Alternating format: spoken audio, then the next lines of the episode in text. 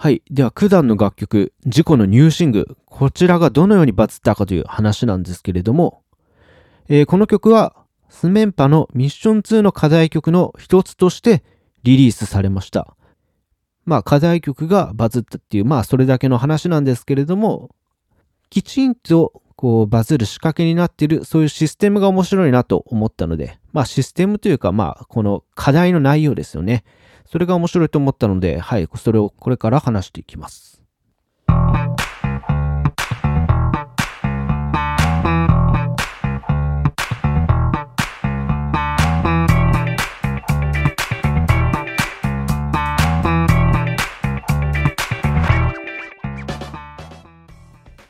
お聴きいただきありがとうございます。ヒップホップ初心者からヒップホップ好きまで楽しめる音楽トーク番組3時のヒップホップパーソナリティのヒロです。よろしくお願いします。はい。いつもは相方のハルさんと2人で収録しているんですけれども、ハルさんが体調不良のため、今日は1人で収録を行っております。えー、早速本日なんですけれども、本日は、事故の新曲、ニューシングがバズっている件についてお話していきたいと思います。えー、事故のニューシングそのものというよりかはですね、えー、この曲が、えー、リリースされた背景にある番組、ストリートマンファイターについての話が中心となります。はい。えー、去年人気を博したストリートウーマンファイターも含めて、はい、スーパースメンパの話を今日はお届けしていきたいと思います。はいえまず、ストリートマンファイターとはどういった番組なのか。これはダンサーのサバイバル番組ですね。はい。えー、まあ、数々のサバイバル番組でおなじみ、M ネットが制作した、えー、番組ですね。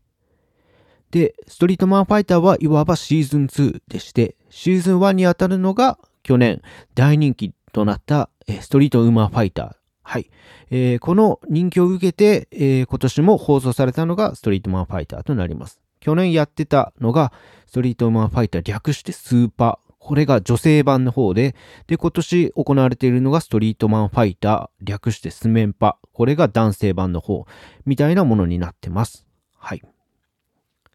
で、この番組が面白いのが、こう、どちらもバズを生んでるんですよね。はい。で、その、こう、まあ、課題曲をバズらせてるんですけど、その背景にあるその仕組みというかシステムが面白かったんで、それを調べてきたんで、これを皆さんにお伝えしたいなと思っております。はい、えー、ストリートマンファイター、えー、これ、今年放送開始されたのは8月23日ですね。最終回は11月8日に放送予定です。先ほどダンサーのサバイバル番組と言いましたが、こちらの番組は個人で参加するのではなく、団体で参加するサバイバル番組となっております。今年クイーンダムというサバ版がありましたけれども、まあ、ああいった感じのチーム戦ですね。参加しているチームは、えー、多くがストリートダンスですとか、あと、まあ、K-POP アイドルとかの振り付けなどですでに活躍している人たちが所属しているダンスチームですね。このダンスチームが8つ参加していて、1組ずつ脱落していくというものになっています。それで最終的に優勝のチームを一組決めるというものですね。優勝の得点が大きいのが面白いところで、まず去年のスーパーストリートウーマンファイターの賞、えー、優勝商品は賞金が500万円、そして副賞にバドワイザーとのスポンサー契約がありました。今年のスメンパーというと優勝の賞金は500万円。えー、ただスポンサー契約が KB 国民銀行という韓国の大手銀行とのスポンサー契約になっております。まあ、なぜバドワイザーから銀行に変わったのかという、ちょっとそこの経緯は謎です。はい。では、九段の楽曲、事故のニューシング、こちらがどのようにバズったかという話なんですけれども、えー、この曲は、スメンパのミッション2の課題曲の一つとしてリリースされました。このために事故が新曲として書き下ろしてます。えー、簡単に言ってしまうと、まあ、課題曲がバズったということなので、まあ、かつてはプロデュースシリーズのシーズン2で Never という曲が話題になったり、去年ガールズプラネットではアイスクリームという曲が話題になったりしましたけれども、まあ、その系譜と言いますか、はい。まあ課題曲がバズったっていう、まあそれだけの話なんですけれども、冒頭にも申し上げた通り、まあきちんとこうバズる仕掛けになっている、そういうシステムが面白いなと思ったので、まあシステムというか、まあこの課題の内容ですよね。それが面白いと思ったので、はい、それをこれから話していきます。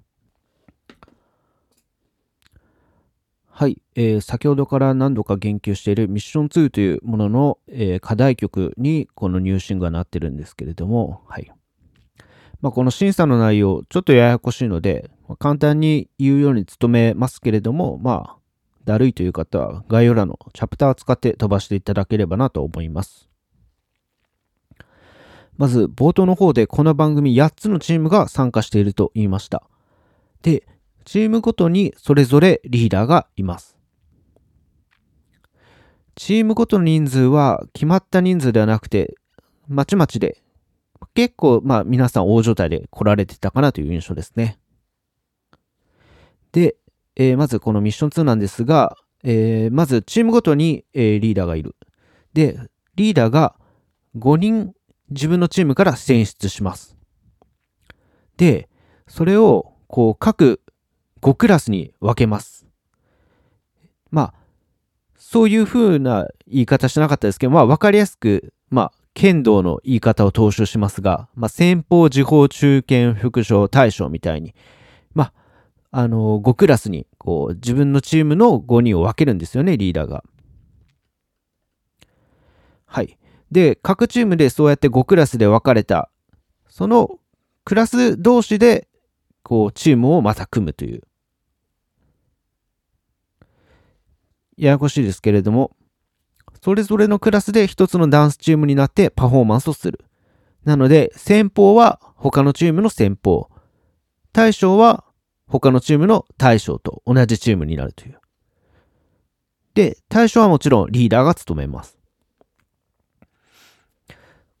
ではそこで気になるのが、クラス VS クラス。例えば、対象チームと先方チームで争ったりするのかという話なんですけれども、そうには、そういうわけではありません。クラスごとにパフォーマンスをするんですけれども、ま、クラスごとにまたリーダーが選出されるんですよね。はい。例えば対象チームの中では、また一人その中でリーダーを決めるし、はい。えー、副将チームの中でもまたリーダーが選出される。で、まあ、クラスごとに、そのリーダーが、こう、パフォーマンスすべて終わった後に、パフォーマンス一番ダメだった、ワーストなメンバーを決めます。で、そのワーストに選出されてしまったダンサーが所属するチームが減点対象となるという方式なんですね。まあちょっとややこしかったですね。はい。これ番組ちゃんと見るとね、面白いんで、気になる方はチェックしていただければなと思います。はい。で、結局何が言いたかったと言いますと、事故のニューシングは対象チームの課題曲だったんですよね。つまり、各チームのリーダーが一緒になったドリームチームで披露された楽曲だということです。これ、去年のスーパーでも同じことが起きてたんですね。各チームのリーダーのみで結成された番組アベンジャーズチーム。はい。えー、その人たちによって披露された Hey Mama という曲が話題になったんです。で、この Hey Mama を振り付けしたノジェというダンサーがいるんですけれども、この人はその去年のスーパーきっかけで爆発的に売れたんですよね。はい。あの、裏方のダンサーさんだったのがもう一躍タレントみたいな形になりました。で、この振り付けも、えノジェが作ったって言いましたけども、それもコンペで勝ち取ったんですよね。はい。これが、あの、ミッション2の面白いところですよね。そのメンバーそれぞれ、まず課題曲に沿った振り付けをこう考えるんですよね。で、それを披露し合うと。で、その中で一番優れたものを選ぶんです。なので、必然、このリーダー同士が集ったアベンジャーズチームのものが一番クオリティの高いものになります。何せ各チームのリーダーがそれぞれその楽曲のために、課題曲のために振り付けを考案し、その中でコンペティションして一番優れたものが選ばれているからですね。で、しかも最終的にそれはステージとして披露されるんですけれども、もちろんやはり各チームのリーダーが集ったその対象チームのステージが一番見応えのあるものになります。えー、去年のスーパーでのヘイママ、そして今年の事故のニューシング、どちらも対象チームによって振り付けを考案され、しかも披露されました。ちなみに先ほどですね、去年のスーパー、ヘイママの振り付けはノジェというダンサーが考案して、その後タレントとして売れることができたという話をしましたけれども、えー、今年それにあたる男性ダンサーは、ウィデンボーイズのバターという方ですね。はい。えー、この方も非常に、まあ、まだ番組終わってないにもかかわらず、すごくあの目にする機会増えました。すごくいろんな K-POP アイドルの TikTok とかでよくお見かけしますね。はい。はい。で、ちなみに先ほどですね、あの、ノジェさんね、は、あの、コンペで、こう、ダンダンスの振り付け、ダンスの振り付け権を勝ち取ったというお話をしましたけれども、まあ、それもね、実力が全てというわけではなくて、実は他のダンサーの思惑も結構あったんですよね。まあ、その辺も面白いので気になる方、調べてみてください。はい。結構、ノジェさんは最初は、まあ、結構、ルックスがいいんですよね。まあ、それゆえにか、結構他のダンサーから、こう、すごくディスの対象によくなってた印象でして、で、こう、結構伝説的なダンサーが集うアベンジャーズチームなので、ノジェさんはすごく過小評価されてたから、ノジェさん以外のダンサーの振り付けをすると、その振り付けを考案したメンバーが一番見栄えがすると。はい、ただ、ノジェのダンスだったら、ノジェが作ったダンスだったら私の方がよく踊れんじゃね？みたいな、そういう思惑があったみたいです。スーパーはすごくドロドロしてたみたいですね。はい。それ今年のスメンパどうだったのかごめんなさい。私よく把握しないんですけれども。はいはい、えー、長々話してきましたが、バズった経緯はシンプルです。まとめますと、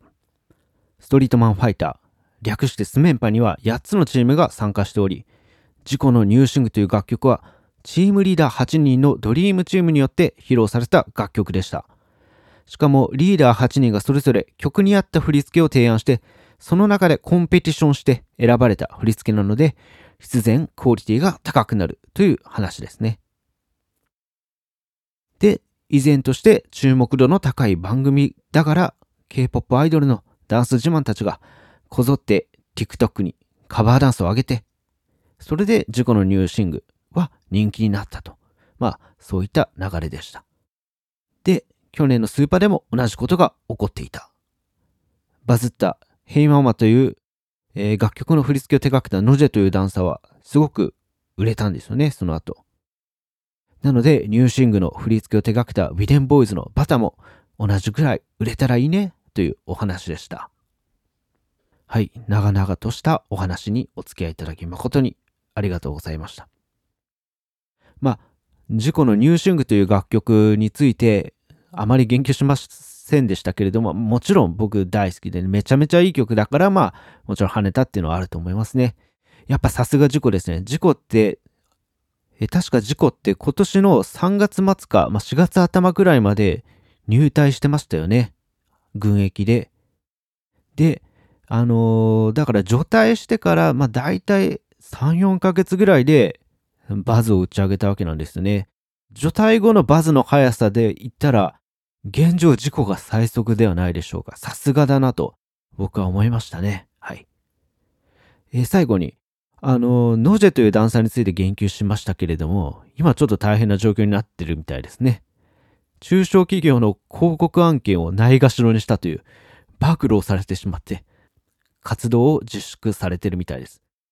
僕すごく好きだったんでね、あの、また復帰してくれればいいなと思ってます。今年の年末も、あの、うん、スメンパのメンバーでね、結構音楽番組回りそうだなと思うんですよね。M ネット系列の番組だし、はい。ただ、スーパーに比べてスメンパってすごくあの話題性は低いみたいですね。あの、まあ、その一因となっているのが、審査員の評価があまり良くないみたいですね。審査員は去年も今年もまず中心にボアがいて、で、その両脇をそのナムドルがね、固めてるみたいなんですけれども、なんか、そのお前が評価するなみたいな厳しい意見があるみたいですね。で、結構言えてみようだなと思ったのが、去年のスーパーのメンバーって、野ジェさん以外も結構売れてるんですよね。僕もよく、あの、見ましたね。正直、スーパー、ちゃんとこう番組見てたわけじゃないんですけれども、なんか、あれ、見慣れないタレントだなって思ったらスーパーのメンバーだったみたいなので、今では結構、あの、大抵のスーパーのリーダーは覚えちゃいましたね。はい。で、だからそれぐらい、あの、タレント力がついたスーパーの、その OG たちをなぜスメンパの審査員に採用しなかったのかと、これは言えてみようだなと思っちゃいましたね。まあ、もちろんアイドルを審査員として起用することで、その、いろんな視聴者をこうターゲットできるっていう、まあ、目論みがあったようなんですけれども、はい。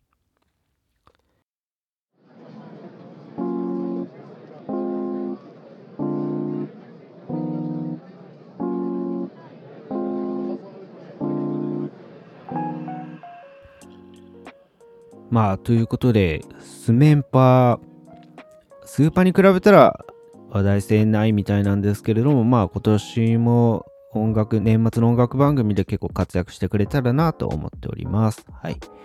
事故は引っ張りだこでしょうね。はい。あのー、ママのね、あの、いろんな賞のノミネート発表されてましたけど、事故もね、普通に入ってましたし、はい。えー、ということで、えー、今日のはい、事故のニューシング、え、スーパースメンパについての話は以上になります。はい、最後にこの番組についての告知もちょっとさせていただければなと思います。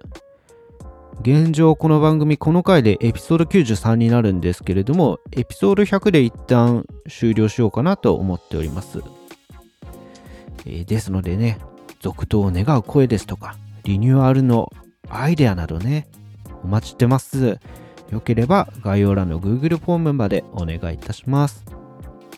また、応援の気持ちがあれば、レビューをつけていただけますと非常に幸いです。モチベーションになりますのでよろしくお願いいたします。